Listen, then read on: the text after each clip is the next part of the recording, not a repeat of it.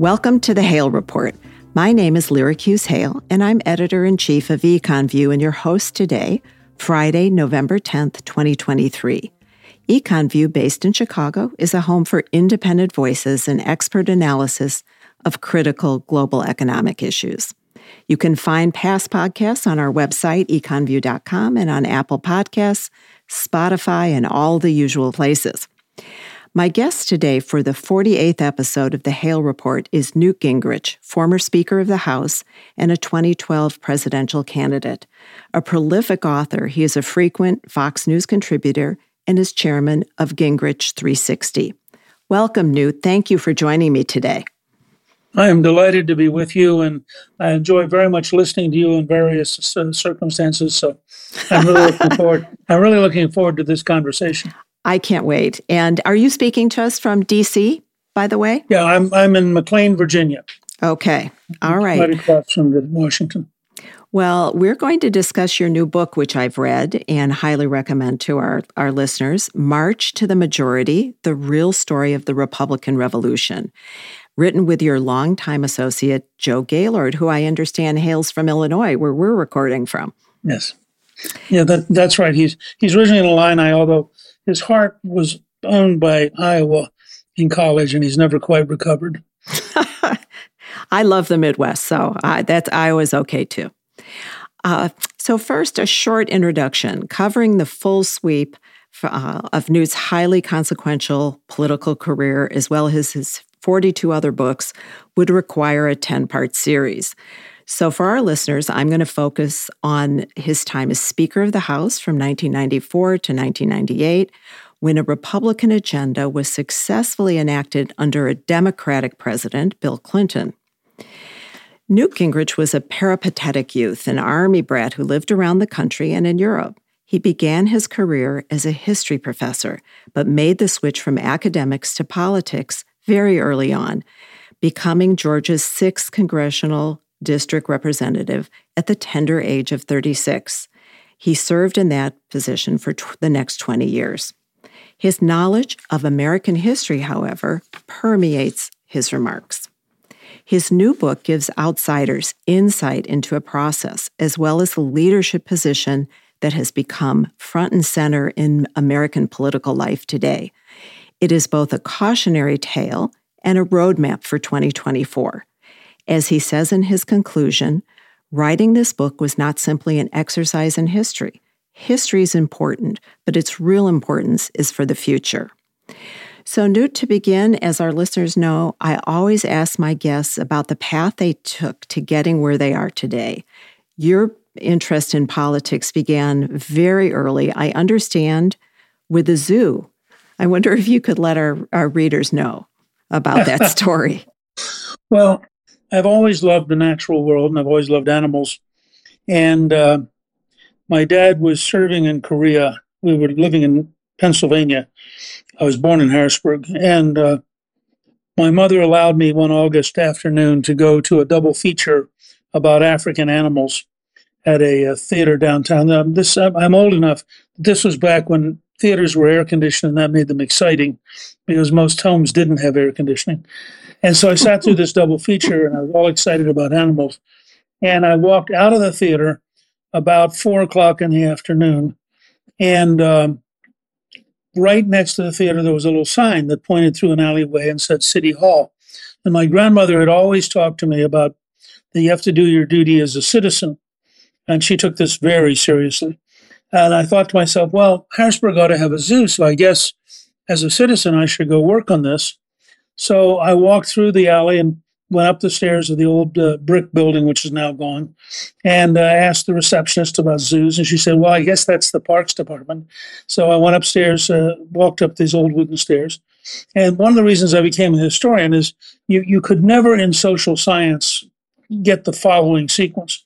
So I go in, the guy who's the actual head of the department's not there, but his civil servant deputy director, who'd been around for a long time, said, Oh, let, let me show you. And he showed me that they used to have a zoo in Wildwood Park and that they closed it during rationing in World War II and pulled out records of what it cost to feed a lion or a zebra. And then when it was done, he said, Now, you know, your job is to come back next Tuesday and talk to the city council and tell them why Harrisburg needs a zoo. He said, that's, that's how the system works. Then he picked up the phone. Okay, so how old were you? I was 11. At this so time? He, he, okay. He picked up the phone and called my grandmother, who he had dated 30 years earlier. This is why these kind of connections don't come through when you do aggregated uh, modeling. Uh, and said, I'm sending Nudie home by cab, but he has to come back next Tuesday. So on Tuesday, I went back. My mother thought this whole thing was nuts. And I waited my turn. And At the very end of the city council meeting, I got up. People just before me were complaining about garbage collection on their street. And I gave a pitch for why we needed a zoo. Well, you're you're the local reporter. It's a slow August afternoon, and your choice is uh, you can cover um, the usual stuff, or here's this kind of nice kid asking for a zoo. So obviously, the next day there was an article on you know, eleven year old asked for zoo at city council meeting. About five later, my dad, was, my dad was serving in Korea at the time, and he uh, writes my mother and says, "Keep him out of the newspapers." well, that didn't last long, did it? Apparently not. And so the, my other example was I went to see the local state representative who wanted to run for mayor, and he showed me some stuff, including a, a guidebook to the famous Tiergarten in Hamburg that he'd been to in the 30s. And then he had he figured he'd invested enough for my family to vote for him. So he sent me to this wonderful guy named Paul Walker, who used to be a correspondent uh, and then had opened up a weekly local newspaper. And uh, I went in and he said, I understand you think we should have a zoo. I said, Yeah. He said, Well, there's a typewriter. Um, you write an article and I'll, I'll print it. So I sat down. I said, I don't know how to type. He said, Well, you're not going to get printed, are you? So I sat down at this old manual typewriter and I, I still type today with three fingers. Um, and I wrote an appeal to the people of Harrisburg for a zoo. So what can I tell you? Uh, that that that that was both where my political career began uh, and where uh, uh, the search for animals began.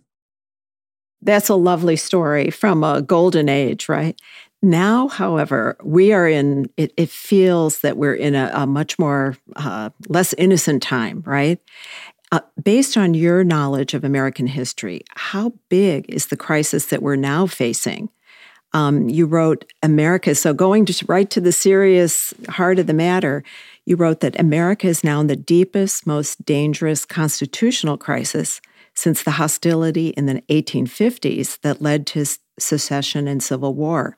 So, how did we get from the point that you talked about to this point now? How bad are things, do you really think?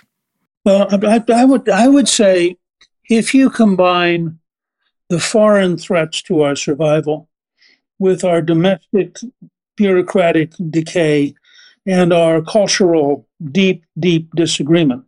This may be the greatest stress we have sen- faced since Washington crossed the Delaware on Christmas Eve or Christmas Day. Um, I, I think it's it's and I think part of it is that we can't explain to ourselves we we can't take seriously uh, the demons that are out there. I mean, uh, we, we are drifting sooner or later somewhere on the planet towards a nuclear war. Uh, and nobody has any really deep comprehension of how really horrifying this is and how probable it is. There are too many countries with nuclear weapons. Uh, too many of them are run by dictators uh, who are haters. Um, it's estimated that North Korea will have 300 nuclear weapons by the end of the decade. Uh, and I could easily imagine Kim Jong un deciding that he could never compete with South Korea, but he could conquer it. Um, Iran sooner or later is going to be tempted to take out Tel Aviv, and that's going to lead the Israelis uh, to attempt to take out the, the, the Iranian capabilities preemptively. Um, the Russians, we really don't know if Putin started to lose badly whether or not he would go nuclear, but they keep developing nuclear capabilities. They have about 6,000 nuclear weapons. Uh, and you have to take seriously that you could stumble into a really frightening thing. And the Chinese now are developing a nuclear arsenal and, and building it at a very rapid rate.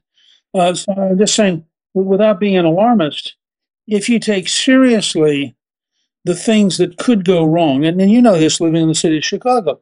You, you can have a breakdown of civilization in ways that are horrifying, uh, and people just shrug and keep going on. So um, I'm, I'm actually writing what will probably be a 30 part series in the American Spectator on how we got here, because I think the roots of this problem go back at least to the early 60s. And we have, and I think you have three very different things. You have a political, cultural power struggle. You have a remarkable decline of um, the uh, whole process of uh, what's going on with uh, uh the the bureaucracies. I mean, it's astonishing how increasingly incompetent all of our bureaucracies are, including the Defense Department. And then you have uh, I think, uh, very real challenges that we don't really have a clue to deal with. I mean, we lose more people to drug addiction annually, more, more people overdose than died in the entire eight years of the Vietnam War. Yeah. Uh, it's serious. So, yeah. You know, so so when I list all these different things together, I I think this is one of the you know Toynbee in his great study of history um, argued that, that there were about 27 great civilizations that he studied. And he said all of them go through a period of challenge and response. And the ones that respond successfully continue to go, and the ones that don't respond successfully die. And I think we are entering a cycle here where the the, the, the amount of intelligence that would be required to solve these problems in parallel is breathtaking. I mean, we were very fortunate to have Washington when we needed him, to have Lincoln when we needed him, and I would argue to have FDR when we needed him. Uh, but um, even even those three would, I think, find this to be a very challenging period. Well, bringing this back to economics as well, many people link America's military superiority to the strength of the dollar. In this crisis, do you think the the enormous debt that we've accumulated is also a factor in creating weakness on an international basis. I mean, you were known as a very responsible steward of, of U.S. debt. Um, how did we go from a surplus when you were speaker to where we are today? I think we're paying a trillion dollars per year in interest alone, which amounts to about 5% of GDP.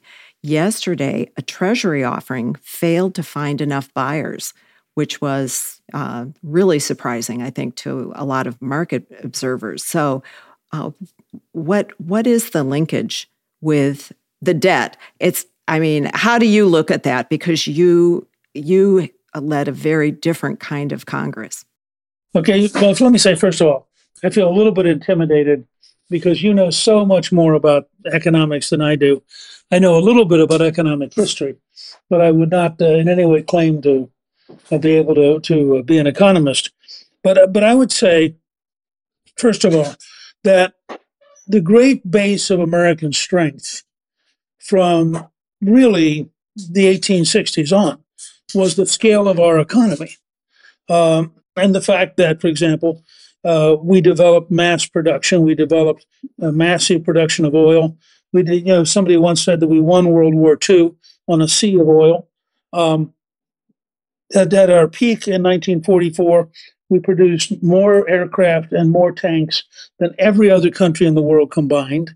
Um, and by 1946, of course, our, uh, most of our competitors had been bombed either by us or by the, the Germans and Japanese. So you, had, you ended up in a brief period where we really were a hegemon. I mean, there was a period when our, our total capability was astonishing. Um, we have now squandered most of that.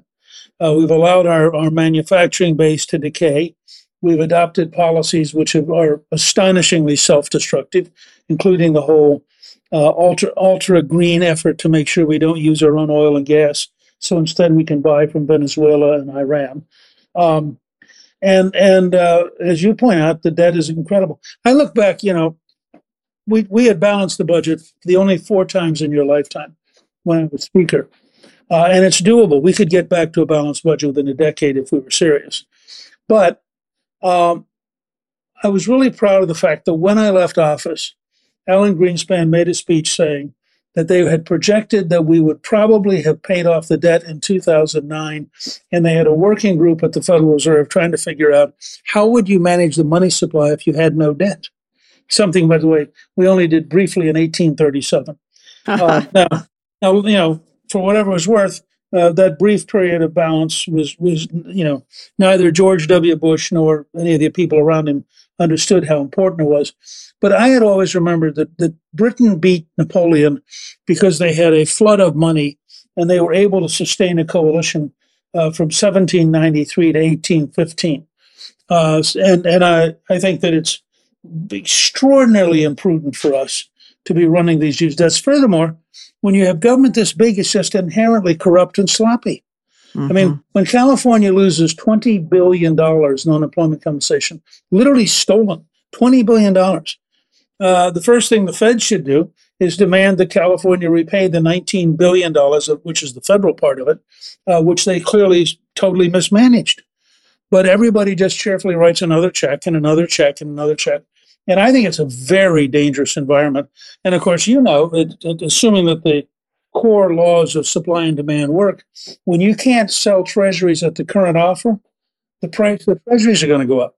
Right. If the price That's of the treasuries happened. go up, the largest debtor in the world is the US government.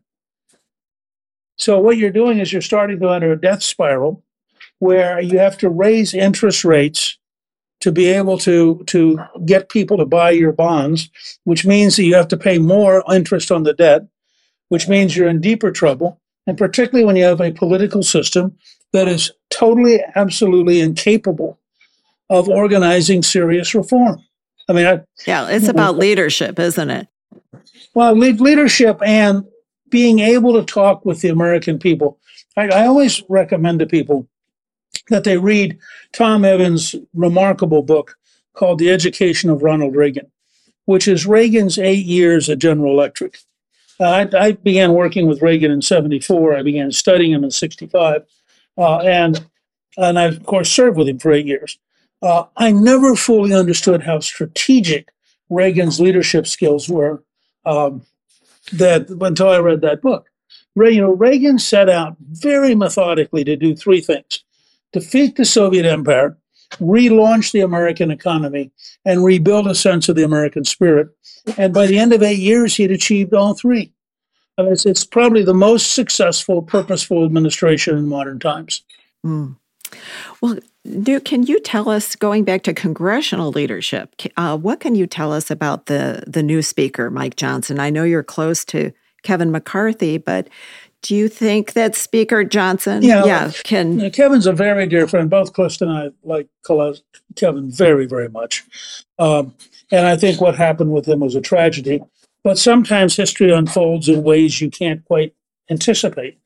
Um, he ended up, you know, the, the conference shot itself in the head a number of times, and then finally found Mike Johnson, who I think may have the patience to be pretty good.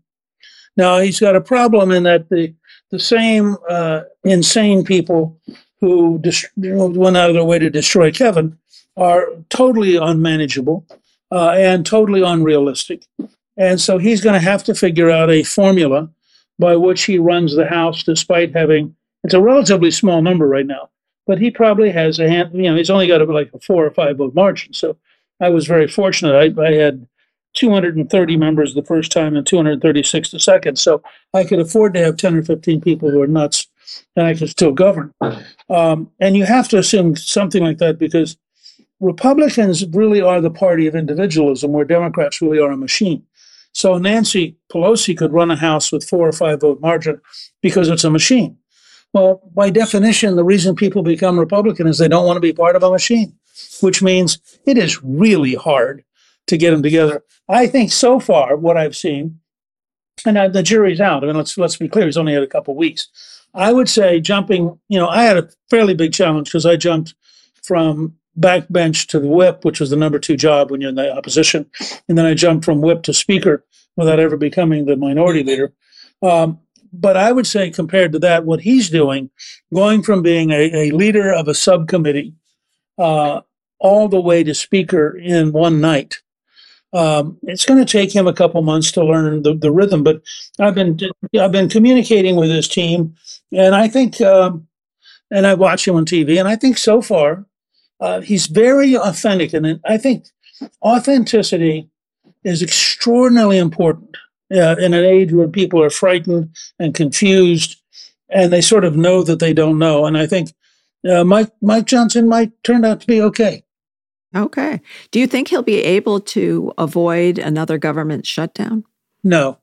Mm-hmm. I mean, so I that's going to happen again. Yeah. Well, he's, he's going to try, but here's what here's what people forget: when when House Republicans say we need to pass all the appropriations bills, that's the House.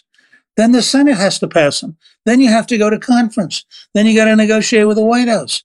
Uh, these things, that, you know, and, and I think Johnson understands this. This is a if you're lucky, you'll get it all done by January or February, uh, just because of the nature of the current system. Um, plus, he is going to be much more conservative than either um, the Democratic leadership in the Senate or the Biden White House. And I think he's going to be pretty calm about being that conservative. He's just going to, I always try to tell people, I used to tell Kevin this, you know, the, the speaker is the only constitutional office in the legislative branch. It's the only only job that's mentioned, and you're third in line to be president or second in line if after the vice president. Um, once he passed, for example, aid to Israel with an offset, he doesn't actually have to do very much. I mean, he can say if he if he can take the heat, he can say to the Senate and the White House, you, you know, you want to help Israel, you got a bill. Good luck. Give me a call when you want to have the signing ceremony but he, he, he shouldn't feel pressured to do anything. And I think now he's got to figure out how does he get votes together. He's talking about, for example, combining aid to Ukraine, which which I strongly favor because I think we are really underestimating how dangerous Russia is. Uh, and I think if you don't stop Russia and Ukraine, you're you're just opening a nightmare for the future. So I think, and he's talking about combining real change on the border with with aid to um, Ukraine. Ukraine. And I noticed in the New York Post, for example, which is a great place to put it. He said, "If New York doesn't drop being a sanctuary city, I'm opposed to any aid." He said, "Why would we send federal money to take care of people that New York City said it wanted?"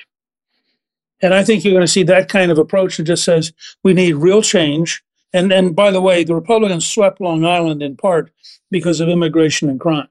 Right. Uh, it's, it's mm-hmm. one of the mm-hmm. big bright spots for the Republicans last Tuesday. Were you and surprised by the, the the results last Tuesday? Yes, I, I, was surprised, and I've done a, lot, a great deal of thinking about it since.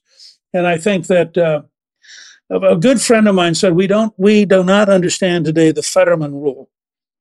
And the Fetterman rule is when you have a machine that can elect Fetterman, you have a machine that can elect almost anybody. And I think that Republicans don't understand they're not running against another candidate. They're running against an entire system of power. And until they figure that out and design uh, countervailing strategies, they're going to continue to be very disappointed. In 1994, um, I guess 6 million, I read in your big 6 million more Republicans voted than usual. Is turnout the issue? Is this systemic, getting out the vote in big cities? Turnout's part of the issue. Uh, uh, two quick stories. One, in 1985, uh, Lee Atwater convinced Reagan to appoint a very conservative Democrat to the to the federal judgeship, clearing a creating a special election in, in Texas where we had a Texas A&M quarterback All-American willing to run as a Republican. We ran a brilliant campaign. We spent a huge amount of money. He got 49.2% of the vote. And I was already deeply involved in trying to become a majority. And I sort of blew up and said, you know, if we got to 49.2, why didn't we win? What, what, what did we miss? So they sent the team that ran the campaign over to brief me. And after three hours, I said, okay, let me get this. We were running in a district in which there were 14 counties, none of which had a single elected Republican. The governor released 7,000 state workers to help with voter turnout and the union sent phone banks from as far away as New Jersey. And I said, you know, we are a mid-sized college team trying to play in the Super Bowl. And part of the story of March the Majority is it took me 16 years to create a system big enough to compete. And I think uh, one of the reasons I wrote the book is it became so obvious to me that none of the current generation of Republicans understand Reagan or understand what we did in 94. And they're just floundering around being stupid. Uh, and, and, uh, you know, you, you're not going to be able to govern the country and solve the problems if you can't win elections. And so they're, they're going to have to do very profound rethinking in the next six months. And I think really confront how different the, the game is today from the way their consultants think it is. Do you think technology could play a role? Uh, you introduced the Thomas system, getting the business, you know, of the Congress online. Yeah, I did. You say you're a, a you're a fan of C-SPAN as well. that could because it creates transparency. Do you see a day when voting could take place online? Is there a reason, or what other uses could technology well, the, the danger there, and we see this now with the, with the machine computing, in a sense, it makes it actually makes it easier to rig elections, uh, unless you have absolute total trust. And I think since you're talking about a huge amount of power, I mean, this is a 6.2 trillion dollar federal budget right now. Well, it's amazing what people will do for 6.2 trillion dollars. Um, so, and ironically, the French vote in one day with paper ballots and count everything by midnight. This, if you think about it, it's really kind of strange. Um, so I, I, I think this is a, a zone where, uh, and I'm and I'm generally you're right. I'm generally in favor of technology. One one of my proudest moments. Uh, once we won, we had a member from from uh, Michigan who was a physicist who'd been in the state legislature, and he'd put the state legislature online. And he called me about three days after we became a majority. And He said, "Why don't we put the Congress online?" I said, "Well, you know, can we do that?" And he said, "Yes." So I, called Governor John Engler, uh, who's one of my great friends and a great entrepreneurial governor, and he said, "Yeah, he can probably get it done." So we literally the day after I was sworn in, we turned the switch, and the Thomas system went online. And uh, the one of the proudest moments of my speakership Bill Archer, who was chairman of, of Ways and Means, who had gotten elected in 72 and who clearly was not computer literate. But nonetheless, he got to, he gets up, he's the first person to do this. He gets up and he says, I've now introduced the Tax Reduction Act of 1995, and you can find it at the following URL. And he read where the act was, was literally online and, and said, you know, you don't have to have a lobbyist, you don't have to belong to a trade association. Anyone, anywhere in the world can read this bill. And I thought that was, in some very fundamental ways, the right way to go. And I think if they would put all of the bills online with 72 hour layover, the number of Americans who would get really good at investigating bills and noting things that are stupid um, would really, I think, help the system significantly. So I can't help but ask you what you think will happen in the presidential elections. And I know you know your organization does polling as well, and I want to talk about that. But RFK has twenty five percent, uh, Trump thirty three percent, Biden. What is? Do you think that Joe Manchin, for example, saying that he's going to be looking at a run? Do you think that the two party system can persist, or are we headed into something else? No, it'll structurally persist because we, and I, I, actually think it's a dramatically better system than these these various proportional systems that lead to sort of endless chaos and maneuvering. And I mean, if you watch some of these countries, it's embarrassing. Um, because what it does is it forces finality. Mm-hmm. Um, I think you, you have to understand that that what makes the political system at the level you're describing so complicated is that it's a little bit like you invent a product, but you have to then manufacture it. And when you manufacture you have to then market it. And when you market it, you have to be able to deliver it. Uh, and you go through this the whole series of linkages. So take Robert F. Kennedy Jr. And I, uh, one of the things I recommend to everybody is Mark Halperin's daily newsletter, uh, The Wide World of News, which I is I believe the best single political newsletter I ever read. I read it every single day. Uh, and Halperin keeps telling people he can't get on the ballot that it is so hard to be a totally independent candidate at his level unless you're Ross Perot and you write a check for $20 million. So he thinks that, that while Kennedy, on, in terms of polling, it is impressive, that they will figure out sometime in the next couple of months, he's just not going to be on the ballot. Um, on the other hand, uh, the no labels people uh, have taken the opposite approach. They're going they're, they're going to be on the ballot. They, they've done all the groundwork. Uh, their problem is they actually don't have a cause, except being nice, and they don't actually have a candidate. Now, I would not be shocked, uh, and this is the first time I've said this, so I'm saying it right here on your podcast. I would not be shocked to see a Romney Manchin ticket. Wow. Uh, Wow. Mitt Mitt is retiring. He's always wanted to be president. Mhm. Uh, Manchin understands he can't get reelected in West Virginia, Mhm. and uh, that would that would be sort of the right gravitas. Uh, they still would have a huge problem. I mean, um, I, I saw the one poll that that showed uh, how close it was. I frankly don't believe it. Um, I don't think there's any circumstance where Trump is below 40, and probably not many circumstances where he's below 45.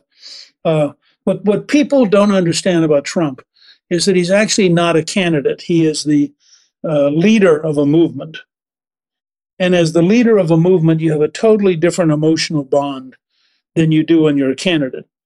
Uh, my current guess is the, the, the other challenge, which, which Halperin and I, I think both agree on, um, Joe Biden isn't going to quit. I mean, this idea that he's going to gracefully say, well, I know I'm too old. And I know I keep falling down and I know I might not be able to beat Trump. So for the good of the country, I think I'll get out. First of all, if he did that, Kamala Harris would promptly say she ought to be the nominee. And she, and given the makeup of the Democratic Party, she would have an enormous net advantage. I mean, most Americans may think she's incompetent, but inside the Democratic Party, that's Right. not true. Mhm. Mhm. Uh, and secondly, uh, all these other ambitious people, and there are a lot of good, smart, ambitious people out there, they'd end up fighting each other if they could get on the ballot. And every week that goes by, it gets harder to get on the ballot, even even to get in the primaries. And so uh, it's it's I, I look, I have I have two hats. I'm, I am a politician who has run for office and who's tried to organize power, and I'm a historian. Uh, the politician side of me worries a lot about the level of chaos. The historian in me loves it. Right. I mean, this is The drama. You get, you, you get up every morning and think, I wonder what's happening this week. Right. exactly. Exactly. So, net net, do you think then, you know, maybe voter turnout is low for these off year elections, but if Trump is truly the leader of a movement, uh, maybe people will be more likely to vote. Oh, Dale, there's no there's no question that Trump's capacity to turn out vote is pretty remarkable, but it, but it's also um, the, there's been a revolution in the two parties. Uh, the Republicans used to be the country club party of people who were very well off and who were very civic minded, and the, so they actually did better in off year elections. And the Democrats used to be the party of the working class uh, who didn't pay much attention but would show up in presidential years. We've now reversed that. Uh, the party of the highly educated elites is the Democratic Party. Now, that, that is such a revolution from, say, 1950 that it's really almost hard to imagine. And increasingly, the party of blue collar workers, including African Americans and Latinos, is the Republican Party. I mean, every every time they go after Trump legally, he gains more votes in the black community. It's just, it's the most, I would never have imagined it. Uh, but I talked to a guy two days ago who was saying that there are an amazing number of places in the black community now where you'll go into a barber shop and the Trump picture of the mug shot will be hanging on the wall. Wow. And it's be, and it was because they identify with him. Mhm. They get harassed, he gets harassed. So, net net, net, what's your prediction then for the election? Will Trump well, win? let me start with where I'm really confident. Okay. Barring an enormous health problem, hmm Donald Trump is the Republican nominee. It's basically over. Right. Uh, he's at about 60% against the field. The closest person right now is DeSantis at 14, who whose campaign is a case study in collapsing. Um, DeSantis may actually get passed by Nikki Haley. Uh, but if you go to South Carolina last week, uh, Trump is beating Nikki Haley 49 to 19. So, you know, it's probable that Trump will carry her home state. He's also leading DeSantis in Florida. Um, so, uh, so I'm pretty confident telling you I think Trump will be the nominee. I personally think that it is, oh, because of age and everything else, and, and, and Biden's clearly a much older person than Trump, even though their age difference isn't that great, but their their their biological genetic differences are. Um, I would say the odds are probably 70% that Biden will be the Democratic nominee and that Kamala will be the Democratic vice presidential nominee. And I, and I something you actually are probably much better at than I am. If if the trend lines continue, for example, on on debt and on inflation, as you point out, and correct me if I've had this this Treasury bond thing wrong, but I think I think uh, failed Treasury offerings almost guarantee that you're going to end up uh, having interest rates go higher in the in the real market, uh, whatever the Fed wants to try to do. Um, and uh, inflation is not going away. Uh, we are one major mistake from an oil crisis. I mean, if the Iranians, for example, end up uh, getting a big fight with us, you could imagine oil spiking. Um, if all of these things continue, if the drugs continue, the illegal immigrants continue, I think it's it, this is like Jimmy Carter, say times three or four. Um, and I and having lived through that, maybe this is because I'm a one-trick pony, but I remember it came down in in the end it came down to not him. I mean, the, you know the the, the country actually moved to Reagan in the last three weeks before the election, and Reagan won the largest electoral college vote against an incumbent president in American history. And it all happened rapidly. It all happened because they were all sitting there they didn't want to make a decision. They didn't want to make a decision. And they finally said, you know, it's just too painful. And uh, Halperin made the point uh, in, a, in an event I did with him yesterday. If you look at the underlying data on the on the key state polls that show Trump beating Biden in every key swing state except Wisconsin, and he's within two points of Wisconsin. But you look up the underlying question: Were you, were you are you better off economically under Trump policies or under Biden policies? And it's consistently a twenty-five or thirty point advantage for Trump.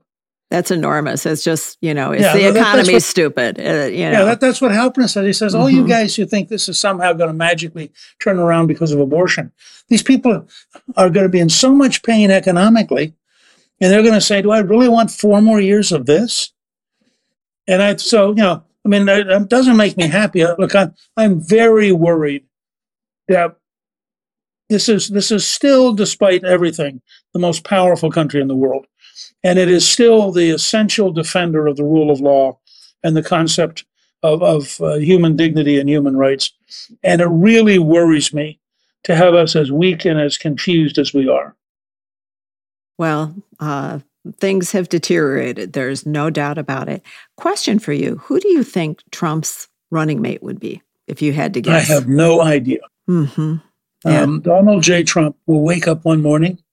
Mm-hmm having thought about it for at least a year, mm-hmm. and he will intuit what would be the right person from two levels. One, they they may or may not be able to help you, but you'd like them not to hurt you. Uh, this this is the criteria for picking a vice president. Um, and two, uh, he was going to want somebody to be loyal. I think he was very badly burned by by Pence because they had a really profound disagreement. Uh, I'll, I'll tell you a quick war story that I think you'll find highly amusing. Please do. I hope you'll find it amusing. So, Trump is, was playing a game in the summer of uh, 2016 with the news media. And I think he had actually decided on Pence, but but he was playing this game that it's either going to be Newt or it's going to be Pence. And so Hannity, who's sort of my younger brother, and I've worked with him since 1990, calls, and, and, and Trump agrees that I should go out to Indianapolis and sit down and meet with him and the entire family and talk about the vice presidency. And and I, I knew this was hoo ha, but still, you got one does, does these things. So I go out there and we sit and talk, talk for a little while, and I and, and I and I'm a big fan of Mike Pence's, and I think that uh, he what he did was frankly constitutionally the right thing, and he took great courage to do it. And Puss and I are both very fond of him. He actually sat next to Callista for two years when he was a freshman because she was the chief clerk of the Ag Committee, and he and so he literally sat in the lo- lowest row, uh, and they would talk every single you know day that they were in session. So we have, we have great personal fondness for Mike. But anyhow, so we're sitting there. I, I look. I turned to him and I said, "You can't pick me." I said, "You're a pirate. I'm a pirate." You can't have a two pirate ticket. You have to have a vice president who's normal, who can talk to people like Paul Ryan. He just broke up laughing. but it was true. So, I, I mean, uh, look, I have, uh, despite the fact that on occasion he runs out and, he, I, and I tell him, I said, there's, there's a big Trump who is, is, is a remarkable historic figure. And there's this little Trump who comes running out, kicks him in the shins, looks like a fool, uh, and then runs away again. I said, if you could ever just keep the little Trump locked up, he would be so much better off. And and I and I recognize that that's you know a significant weakness. But having said that, this is a very smart man. And this is a guy who's very existential. He learns every single day of his life. He learns about everything.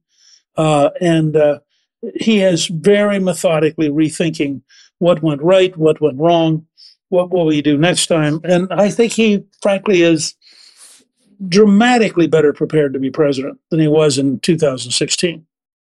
Well, you know, um, one thing that he did um, in terms of China policy was basically adopted by the Biden administration. Um, and now, next week, you know, Biden and Xi are going to be meeting in San Francisco on the sidelines of, of APEC. One thing that has surprised me is how um, Democrats and Republicans are united on two things China and Israel. Um, that's really a difference in terms of, of what they're looking at with foreign affairs. Um, I wanted to ask you um, about Taiwan as well. Uh, Kevin McCarthy decided not to go to Taiwan. Nancy Pelosi, as we know, did go to Taiwan, and U.S. China military relations have suffered, you know, ever since. They're in the process of repair. Do you think Mike Johnson will go to Taiwan?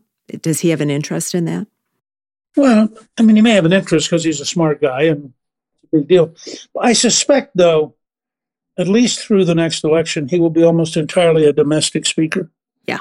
I mean, he, yeah. he has to so much to do. How yeah. does he keep a majority? Mm-hmm. Uh, and how does he grow the majority so it's manageable? Um, you went I, to I, Taiwan as speaker, right? Am I correct? I did. It was it was actually great fun. The, the the, Chinese communists invited had invited me over, and you may remember it was a period of some tension because we actually put two nuclear powered aircraft carriers in the Taiwan Straits under under Clinton, and I was on public te- I was on television strongly endorsing it, and uh, the the communists said, you know, we'd, we'd like you to come over and we'd like to give a couple speeches, which was really kind of fun. I gave uh, two speeches when I was over there, and uh, there was a pretty interesting article um, in the New York Times uh, comparing. Gore went just before me and made a fool of himself, and I wandered over, and they compared our two trips and how they were handled and so forth. And uh, but we said we're going to come over and we're going to go to Taiwan. And they said, well, you, you can't go to Taiwan. Uh, and Gardner Peckham, who was doing national security and foreign policy for me, I, I, happened to be in the room. He was talking to the Chinese ambassador, and he said, "You are not the travel agent of the Speaker of the House." Now he's he's happy to work out a face-saving device. For example, I went from China to Japan, and then from Japan to Taiwan.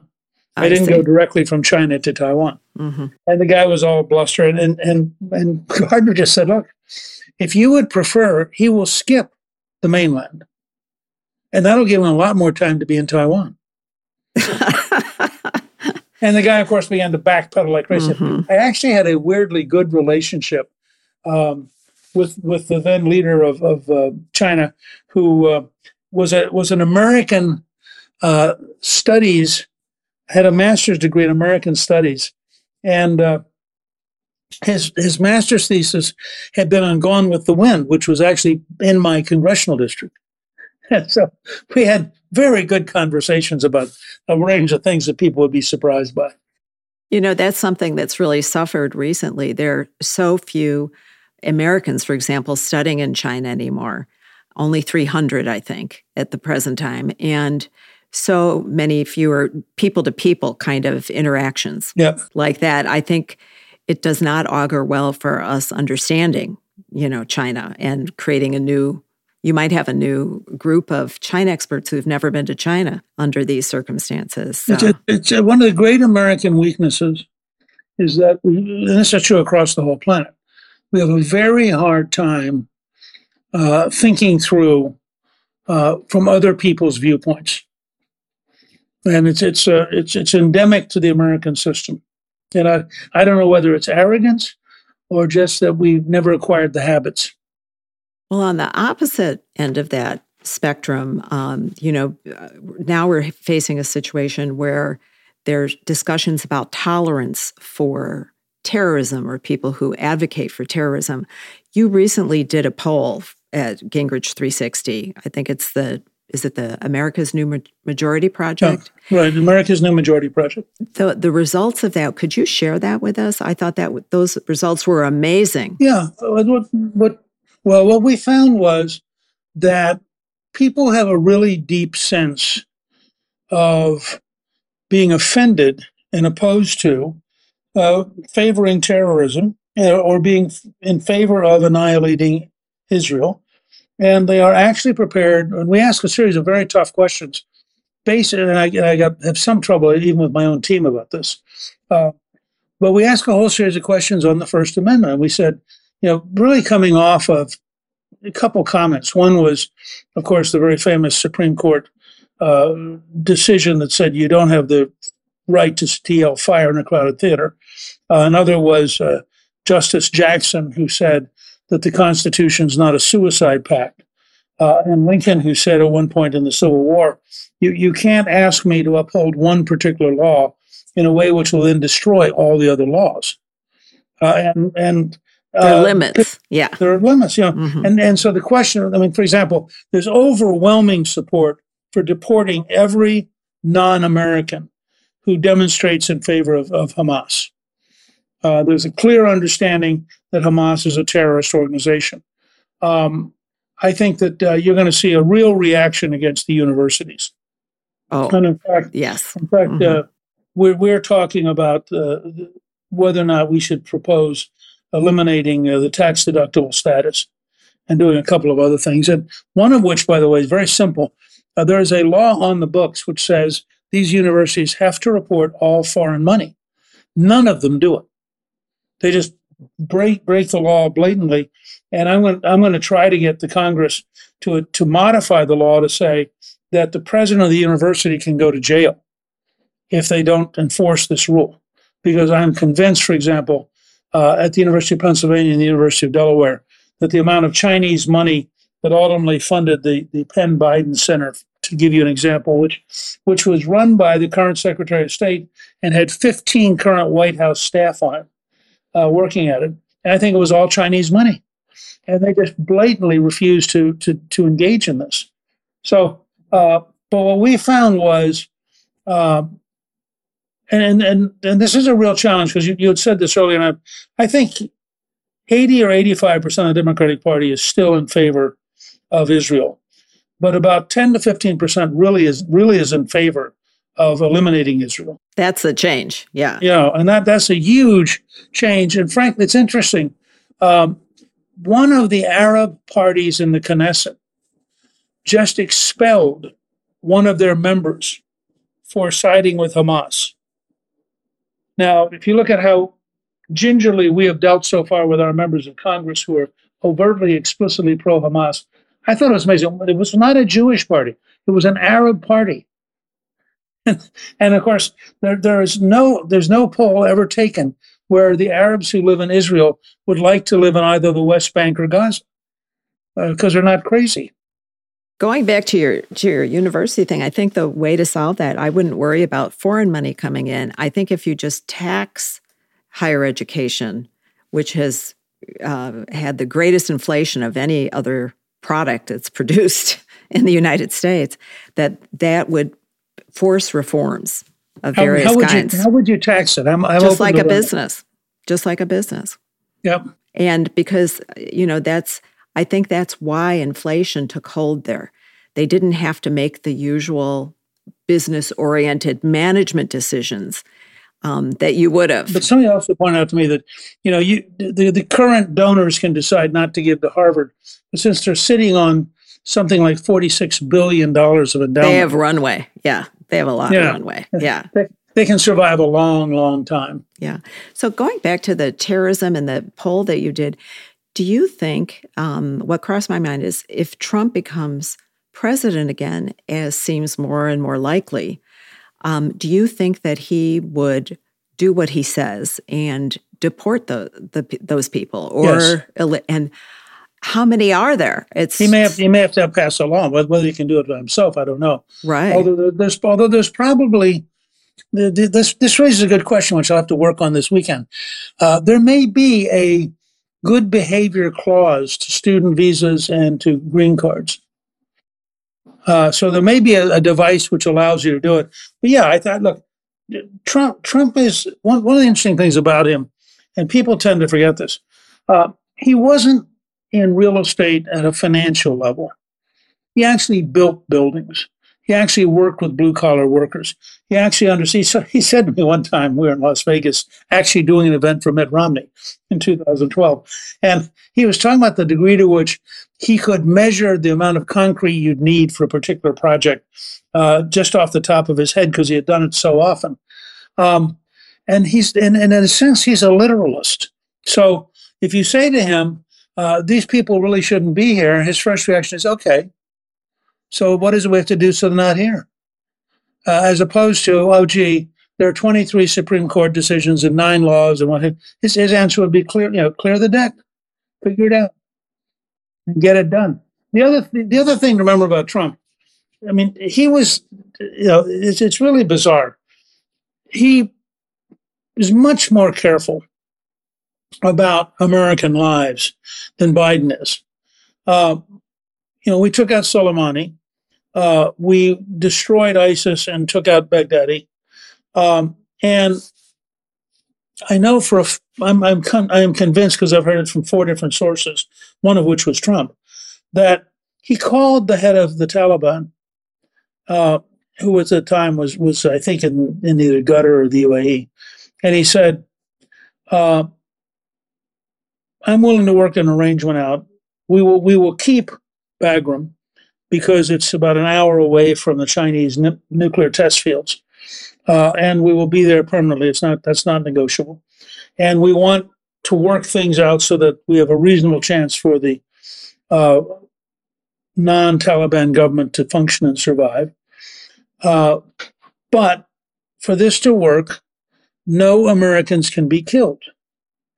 And apparently, he said in this, this was a Zoom call he, he apparently FaceTime. He apparently said, "You remember what we did with Soleimani? You remember what we did with Baghdadi?" He said, "I'm sending you a picture of your personal home, and I want you to understand, if one more American is killed, I will use every element of American power to destroy your movement." And the guy said, "Every element like nuclear?" He said, "Let me just say, every element." And we did not lose a single American for the rest of the, of the Trump administration. So in that sense, I mean, he said, you know, well, it was not an accident that the first time Xi and he got together at Mar-a-Lago for dinner, he stepped out briefly to explain that we had just fired Tomahawk missiles at Syria. And it's no accident that he then went back in and said, gee, I'm really sorry I had to take a break, but you know, we just fired a whole bunch of Tomahawks at Syrian airfields. And the Xi got the message. It was done as much for Xi as it was for the Syrians. I wonder if world leaders um, have taken on board what seems to be, according to polls, the probability that Trump will be back in office, if and if they're going to be adjusting their actions in the interim uh, any differently. So I don't know. Henry Kissinger told me years ago when I first stepped down, uh, I went to him for, for advice, and he said part of his success was that he would go to foreign countries and he would always visit the opposition party that was out of power who would be grateful that he would pay attention to them even though they weren't in power. And then he'd visit, of course, with the official government. And then when he came back years later, they would have reversed roles and both of them would be glad to see him. And he said, You know, they'll always ask you what's going on in America. And he said, Now, you actually don't know, but they don't know either. and I think that this, this is such an amazingly complicated country. I have a hunch. Well, I mean, I mean, think about friends you know uh, particularly in a kind of a university setting or a news media setting, they still can't get their heads around this idea that this guy can have all of these lawsuits. He can have all of these problems, and he's going to be the nominee. I mean, you can argue Yes. about the general election. I don't think you uh, you can rationally argue about the nomination. Well, before divorce just disqualified you. That was enough. Yeah. The the right. littlest, the smallest possible things uh, would mean that you couldn't run. That playbook's been torn torn apart. Yep. So I guess going back to books and to your academic career, I I remember you did something called Renewing American Civilization. It was a kind of civics course. Do you think we need to to reinstate civics in American education? Um, I think we should reinstate civics if we can find teachers who are pro-American. Otherwise, it'll just be turned into another excuse to describe slavery and white racism. I was I was in a long range planning session with a guy named Owen Roberts in December of '91. We were talking about Somalia, and he said, you know, we're not going to teach him how to be productive, et cetera. And I said, well, since we don't teach ourselves, why would we teach them? hmm And that was the origin of the course, realizing that we need to go back and revisit the basics. And I just want to say, um, when we have our occasional phone calls together, I always learn from you. I am I'm very grateful that you give me this amount of time to chat with you. Oh, And thank you. I, th- I think the work you do is remarkable. oh, no, thank you. That that makes makes my day, makes my week to hear that. I appreciate it. Again, I'm going to um, tell everybody: March to the Majority. A fascinating book, fascinating inside baseball of what went on then. Thank you. Newt, thank you for joining me today. And finally, thanks to all the people behind the scenes who make EconVue possible, especially our producer, Sam Fu. If you'd like to subscribe to our monthly newsletter as well as listen to our podcasts, please visit our website, econvue.com. And don't miss our new China report. If you can, we welcome your support on Substack.